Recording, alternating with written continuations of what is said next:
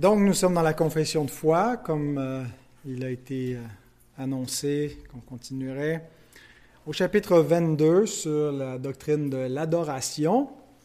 Et ce soir, la question à laquelle nous allons tenter de répondre, c'est en quoi consiste la véritable adoration? Question assez générale, euh, mais on va avoir un élément précis d'abord pour mettre la table quand on va élaborer en, exposant les prochains paragraphes sur euh, en quoi consiste la véritable adoration, mais il y a une question d'introduction qu'on va voir ce soir. Je vous donne la réponse courte. La véritable adoration consiste à rendre un culte à l'unique vrai Dieu, le Père, le Fils et le Saint-Esprit, par la médiation exclusive de Jésus-Christ. Alors, avant de euh, se demander euh, comment adorer Dieu euh, et euh, qui sont les, adorateurs ou quel genre de posture ils doivent avoir face à Dieu. La, question de la, juste adoration ou de en quoi consiste la véritable adoration commence non pas avec les adorateurs ni l'adoration elle-même, mais celui qui est adoré, celui qui est l'objet de l'adoration. Alors, c'est euh, euh c'est pas que la, façon d'adorer c'est secondaire, mais euh, ça vient quand même en deuxième. C'est d'abord l'objet de l'adoration euh, qui doit être le, premier point de notre doctrine quand on veut déterminer la nature et la consistance de la vraie adoration. Et ça correspond aussi un peu avec euh, l'ordre qu'on retrouve entre le, premier commandement et le deuxième commandement. Le premier commandement nous dit qui on doit adorer ou qui on ne doit pas adorer. Tu n'auras pas d'autre Dieu devant ma face. Donc, il y a un seul Dieu qui doit être adoré. Puis le deuxième commandement ben, nous dit comment l'adorer ou comment ne pas l'adorer. Ben, euh, on ne suivra pas les, les approches des païens qui se font des images pour adorer Dieu.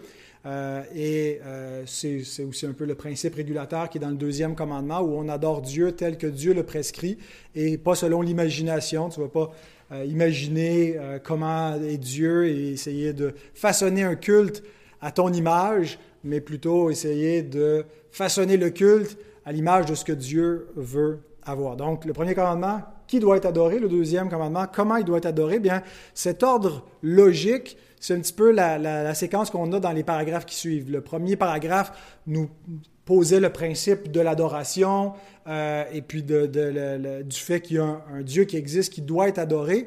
Tout de suite au deuxième paragraphe, c'est qui est ce Dieu qui doit être adoré? Et les paragraphes qui vont suivre, c'est comment il doit être adoré, où il doit être adoré, quand il doit être adoré. Euh, alors, on va lire le paragraphe 2 et c'est ce qui sera exposé dans l'étude de ce soir. Le culte religieux ne doit être rendu qu'à Dieu le Père, le Fils et le Saint-Esprit, et à lui seul, ni aux anges, ni aux saints, ni à aucune autre créature. Aussi, depuis la chute, non sans médiateur, ni par la médiation d'aucun autre que le Christ seul. Alors, première chose qu'on peut remarquer, c'est qu'on adore le Dieu trine, on adore le Père, le Fils et le Saint-Esprit. Euh, il y a cette présentation où on adore un seul Dieu, et ce Dieu-là, c'est qui? Ben, c'est le Père, le Fils et le Saint-Esprit. Euh, il y a trois personnes en Dieu, comme quand Jésus envoie les euh, disciples faire d'autres disciples, il leur commande de baptiser au nom du Père, du Fils et du Saint-Esprit. Remarquez que ce n'est pas au nom A-U-X, espace N-O-M-S. C'est au nom singulier. Il y a un nom, parce qu'il y a un seul Dieu. Mais dans ce nom, il y a trois personnes qui sont contenues. Alors si nous sommes baptisés, et c'est l'entrée dans euh, le peuple qui adore Dieu, le baptême, si on est baptisé au nom d'un Dieu trine, euh, ben c'est aussi ce, ce, même Dieu, ce nom singulier mais qui contient trois personnes, que nous adorons. Il est impossible d'adorer une des trois personnes de la Trinité sans aussi adorer les deux autres. On fait des distinctions, parfois dans nos chants, dans notre, théologie, mais quand on adore le seul Dieu, ben, on n'adore pas juste le Père. On adore le Dieu qui est Père, Fils et Saint-Esprit. Ce n'est pas trois dieux, on ne peut pas les séparer. et Jésus nous dit que le Père veut que tous honorent le Fils comme ils honorent le Père. Le Fils est digne du même honneur, de la même adoration que le Père, et celui qui n'honore pas le Fils n'honore pas le Père. Euh, et donc, c'est impossible de les, séparer. Euh, de la même, on peut l'appliquer à l'Esprit, puisque déshonorer le Saint-Esprit, c'est déshonorer Dieu. On le voit par exemple dans la question du blasphème contre le Saint-Esprit. C'est un péché éternel. Donc, on est en train de, pécher contre un être qui est infini. On ne pêche pas contre une simple créature euh, ou une force impersonnelle, mais contre une personne divine, Dieu lui-même. On le voit dans l'exemple avec Ananias et Saphira, quand ils mentent euh, euh, au Saint-Esprit, Pierre dit, vous avez menti à Dieu. Donc, déshonorer l'Esprit, c'est déshonorer Dieu, mais adorer Dieu, c'est toujours l'adorer en esprit. Le Père est esprit, il cherche des adorateurs qui adorent en esprit, en vérité. Paul dit en Philippiens 3.3 que les, circoncis, les vrais circoncis, c'est nous qui rendons à Dieu notre culte par l'Esprit de Dieu, qui nous glorifions en Jésus-Christ et qui ne mettons point notre confiance en la chair. Donc, euh, il y a plusieurs aussi formules trinitaires euh, dans les bénédictions et euh, dans le contexte de l'adoration où on adore Dieu en esprit par la médiation euh, du Fils. Mais donc, euh, ce qui implique que la vraie adoration, elle est trinitaire, elle respecte l'ordre des processions. Hein, le Père qui ne procède de personne, le Fils qui procède du Père, l'Esprit qui procède du euh, Père et du Fils, et ça se reflète dans, si on veut, parfois les distinctions qu'on peut faire dans, dans les chants, mais Dieu, le Dieu Trine, est digne de toute Maintenant, c'est une adoration qui est exclusive à ce Dieu trinitaire. Le, fait qu'il n'y a pas d'autre Dieu, qu'il y a un seul Dieu, l'unicité de Dieu, implique l'exclusivité du culte qui lui est dû. S'il y avait d'autres dieux, bien, il pourrait en avoir d'autres qui seraient dignes d'adoration, comme on retrouvait dans le paganisme. Plusieurs temples à plusieurs différents dieux, puis des temples dédiés à tel ou tel dieu, mais comme en réalité il n'existe qu'un seul Dieu qui est vraiment Dieu, bien on ne peut pas donner l'adoration euh, à quiconque autre que lui. Vénérer d'autres dieux, euh, c'est interdit par Dieu lui-même dans le premier commandement, Exode 23, tu n'auras pas d'autres dieux devant ma face, mais concrètement ça veut dire aussi de ne pas révérer d'autres dieux. Deutéronome 6, 13 à 14, Tu craindras l'Éternel ton Dieu, tu le serviras et tu jureras par son nom. Vous n'irez point après d'autres dieux d'entre les dieux des peuples qui sont autour de vous. La confession poursuit en disant donc que le culte des anges, des saints euh, et des prières qui pourraient leur être adressées ou la vénération d'images, etc., c'est interdit.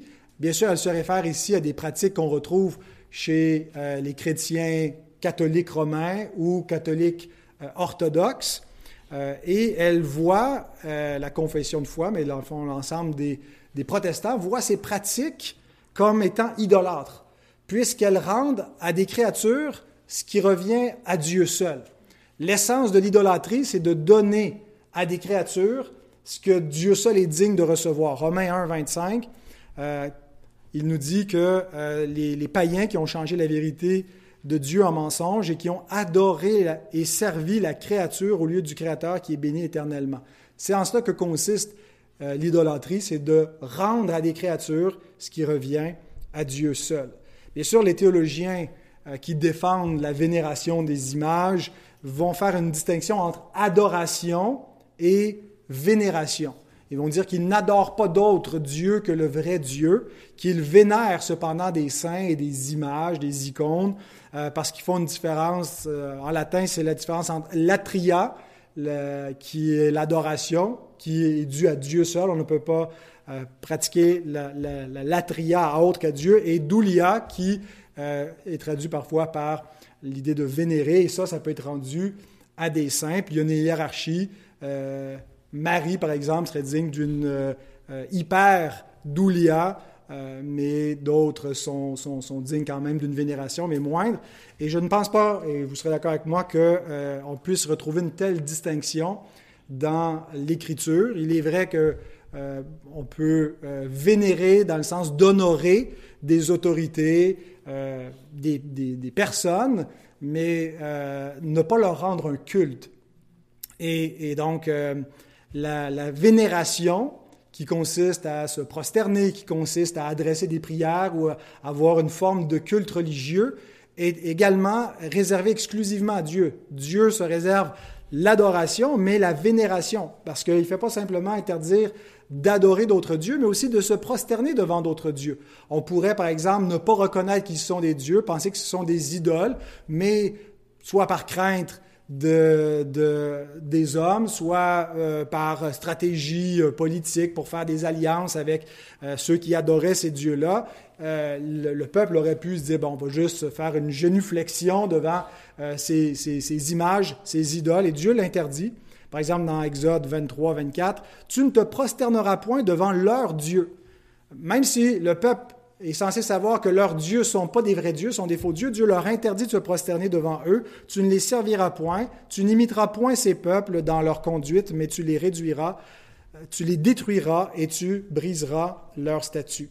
Dans Colossiens 2.18, Paul interdit euh, ou, condamne ceux qui, par une, apparence d'humilité, rendent un culte aux anges.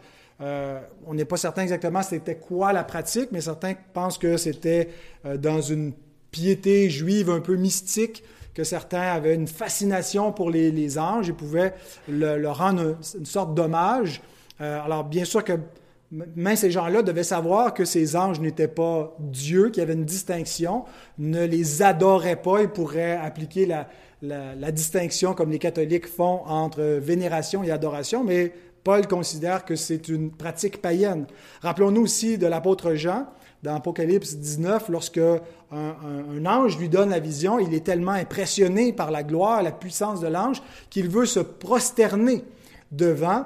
Euh, le texte en français traduit qu'il euh, euh voulut l'adorer, mais le verbe proscunéo ne veut pas nécessairement dire adorer, mais simplement euh, s'incliner devant. Jean avait une assez bonne théologie pour savoir qu'il y a un seul Dieu, qu'il y a un seul médiateur entre Dieu et les hommes et que c'est Jésus-Christ, puis il n'a pas oublié ça d'un seul coup, mais devant la gloire de l'ange, il était poussé à une sorte de vénération, comme ça, peut arriver, je ne sais pas si vous avez déjà visité des, lieux euh, religieux où il y a des, choses impressionnantes de, l'art ou des, euh, des images, et il peut y avoir parfois même un, élan dans notre cœur d'être impressionné par ces choses-là, de vouloir donner une révérence. C'est un peu cet élan-là que euh, Jean voulait faire sans doute devant l'ange, et l'ange le mit en garde en disant ne te prosterne que devant Dieu et, pas devant moi une créature. Donc Apocalypse 19, 10, si vous voulez vérifier cette euh, référence. Alors l'adoration est exclusive à Dieu et euh, la vénération, le culte religieux est exclusif au vrai Dieu. Maintenant, euh, la confession ajoute en deuxième point deux éléments qui sont essentiels à l'adoration, à savoir la nécessité et l'exclusivité de la médiation de Jésus-Christ. Donc, il y a un seul Dieu, mais il y a aussi un seul médiateur entre Dieu et les hommes, et la médiation de Christ, elle est nécessaire et exclusive. Donc, d'abord, sur sa nécessité, elle nous est présentée comme à cause du péché. Depuis la chute, le culte religieux doit être rendu non sans médiateur. Depuis la chute. Alors, depuis la chute, qu'est-ce que ça implique? Bien, ça implique qu'il y a un obstacle insurmontable pour l'homme euh, en raison de son péché. Il ne peut pas euh, être admis en présence de Dieu, il ne peut pas être agréé de Dieu, ses prières ne peuvent pas être euh, reçues de lui. Ésaïe 1, verset 5 nous dit quand vous étendez vos mains, je détourne de vous mes yeux. Quand vous multipliez les prières, je n'écoute pas. Vos mains sont pleines de sang. Alors, le, problème du péché, un peu plus loin, le même prophète au chapitre 59, verset 2 dit, Mais ce sont vos crimes qui mettent une séparation entre vous et votre Dieu, ce sont vos péchés qui vous cachent sa face et l'empêchent de vous écouter. Ce n'est pas un obstacle qui est insurmontable à Dieu, mais Dieu veut qu'on comprenne que laisser à nous-mêmes, des pécheurs, ne peuvent pas euh, adorer Dieu ou rendre une adoration que Dieu va agréer, qui va être acceptable. Ils ont besoin d'une médiation.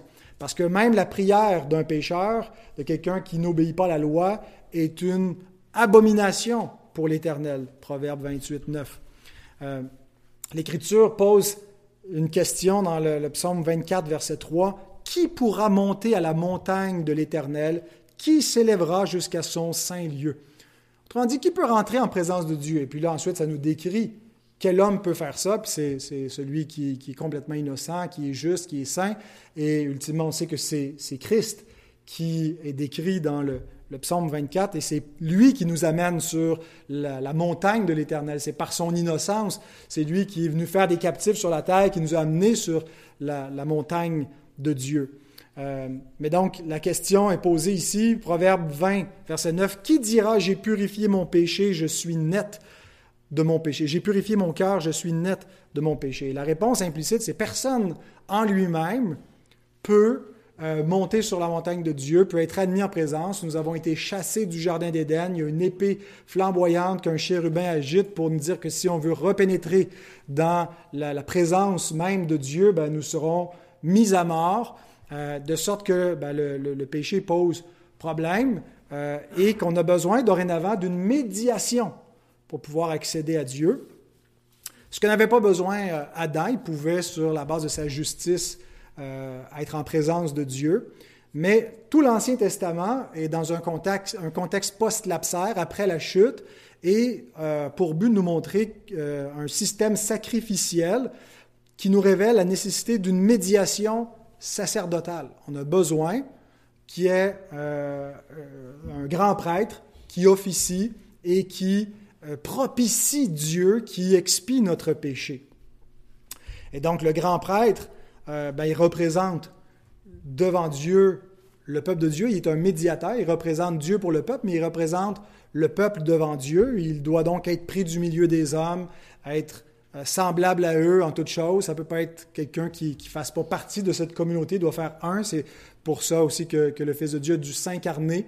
Il devait participer à notre condition au, sang et à la chair euh, pour pouvoir nous sauver. Il devait être rappelé de Dieu, être pris du milieu de ses frères, recevoir l'onction pour euh, être un tel prêtre et, pour pouvoir nous représenter comme, comme Aaron et ses fils représentaient le peuple devant Dieu. On lit dans Exode 28, 29 à 30. Lorsque Aaron entrera dans le sanctuaire, il portera sur son cœur les noms des fils d'Israël gravés sur le pectoral du jugement, pour en conserver à toujours le souvenir devant l'Éternel. Tu joindras au pectoral du jugement l'Urim et le Tumim, et ils seront sur le cœur d'Aaron. Lorsqu'il se présentera devant l'Éternel, ainsi Aaron portera constamment sur son cœur le jugement des enfants d'Israël, lorsqu'il se présentera devant l'Éternel. Et donc, qu'est-ce qu'il faisait? Pourquoi il se présentait devant, Dieu? Ben, pour obtenir la faveur de Dieu, il ne se présentait pas les mains vides, mais avec des offrandes, avec du sang, euh, qui donc symbolisait l'expiation des péchés. On a tout le rituel dans euh, Lévitique 16 qui nous décrit le jour des expiations. Euh, où le grand prêtre, en officiant, bien, expie, fait l'expiation du sanctuaire, l'expiation pour les sacrificateurs et l'expiation pour le peuple de sorte qu'il euh, faut une médiation sacerdotale. Mais bien sûr, tout ça représentait euh, par avance le seul véritable grand prêtre, le grand prêtre éternel devant Dieu, le seul médiateur euh, qui est Jésus-Christ, 1 Timothée 2.5. Il y a un seul Dieu et aussi un seul médiateur entre Dieu et les hommes, Jésus-Christ homme. C'est dans sa condition d'homme, dans son incarnation, qu'il exécute cet office de médiateur. Donc voilà pour sa nécessité. Si on n'a pas ça, ben, on ne peut pas se présenter devant Dieu. Euh, on est exclu de sa présence. Euh, notre prière est une abomination pour lui. Mais par Christ, ben, nos prières, notre culte, notre adoration sont agréées, même s'il y a des imperfections, euh, ben, ils sont couverts par, par Christ, par sa justice, par son offrande parfaite. Maintenant, en plus de sa nécessité, la confession met de l'avant son exclusivité. La médiation de Christ, elle est aussi exclusive que la divinité. Donc, ce qui implique, s'il y a un seul Dieu, il est le seul qui doit être adoré, bien, tout comme il y a un seul Dieu qui doit être adoré, il y a aussi un seul médiateur entre Dieu et les hommes. Il n'y a pas d'autre nom qui a été donné sous le ciel par lequel on peut s'approcher de Dieu. Euh, donc, le culte est rendu à Dieu seul et la médiation est exercée par Christ seul. C'est donc non seulement en vain, mais c'est aussi euh, une faute que de chercher l'intercession d'autres que Christ pour pouvoir accéder à Dieu, l'intercession de la Vierge Marie ou des saints ou de qui que ce soit. Euh, les, les, les, catholiques qui font cela vont dire généralement que oui, il y a un seul médiateur, c'est Christ, mais sa médiation passe aussi par des canaux, de la même façon que Christ va utiliser les croyants dans leur sacerdoce universel pour euh, amener sa bénédiction, ben, il utilise aussi euh, Marie et, les saints et les apôtres. Alors, ils ne sont pas des médiateurs proprement, il y a un seul médiateur, mais ils sont des canaux de la médiation de Christ. C'est comme ça qu'il euh, réconcilie les deux. Et c'est vrai que la Bible dit que nous avons un sacerdoce en tant que croyants, donc nous sommes des prêtres rois, le sacerdoce universel des croyants, mais la Bible ne parle pas d'une médiation universelle Il y a une différence entre un sacerdoce universel où il y a des, éléments connexes avec la médiation, mais la médiation de Christ, euh, elle est, en plus d'être unique, il est le seul médiateur, elle est directe, donc il n'y a pas besoin d'avoir des intermédiaires. Euh, en fait, c'est plutôt un obstacle si on imagine une médiation avec d'autres intermédiaires. Il est le seul intermédiaire entre Dieu. Alors, c'est une médiation qui est directe et qui est non transmissible. Il ne peut pas la partager. Elle est non transmissible et elle est parfaitement suffisante et efficace pour euh, accomplir tout ce qu'elle a à accomplir, cette médiation. Et c'est Hébreu 7, 24 et 25 qui nous le dit. Mais lui, parce qu'il demeure éternellement, possède un sacerdoce qui n'est pas transmissible. Pas seulement pas transmissible euh, en comparaison avec les souverains sacrificateurs qui mouraient, qui devaient euh, se transmettre le sacerdoce de, de, génération en génération parce qu'ils mouraient, mais il n'est pas transmissible même parce que ben, d'abord, il y avait juste un grand prêtre qui officiait euh, et il n'y avait pas besoin donc de, et Christ n'a pas besoin de, le partager. Euh, le, texte continue en disant, euh, c'est aussi pour cela qu'il peut sauver parfaitement ceux qui s'approchent de Dieu par lui, étant toujours vivant pour intercéder en leur faveur. Christ n'est pas en pause, Christ n'est pas endormi, n'est pas, il est vivant et donc il intercède parfaitement lui-même directement pour tous ceux qui s'approchent de Dieu par lui. Nulle part l'Écriture nous présente qu'il y aurait des gens qui euh, seraient d'autres canaux pour obtenir la médiation unique de Christ. Alors oui, Jésus a des serviteurs, des représentants euh, sur terre, euh, mais il n'y a personne autre que lui qui exerce sa médiation et ce n'est pas nécessaire. Sa médiation est tellement efficace que son efficacité est antérieure à son incarnation, à sa mort et à sa résurrection.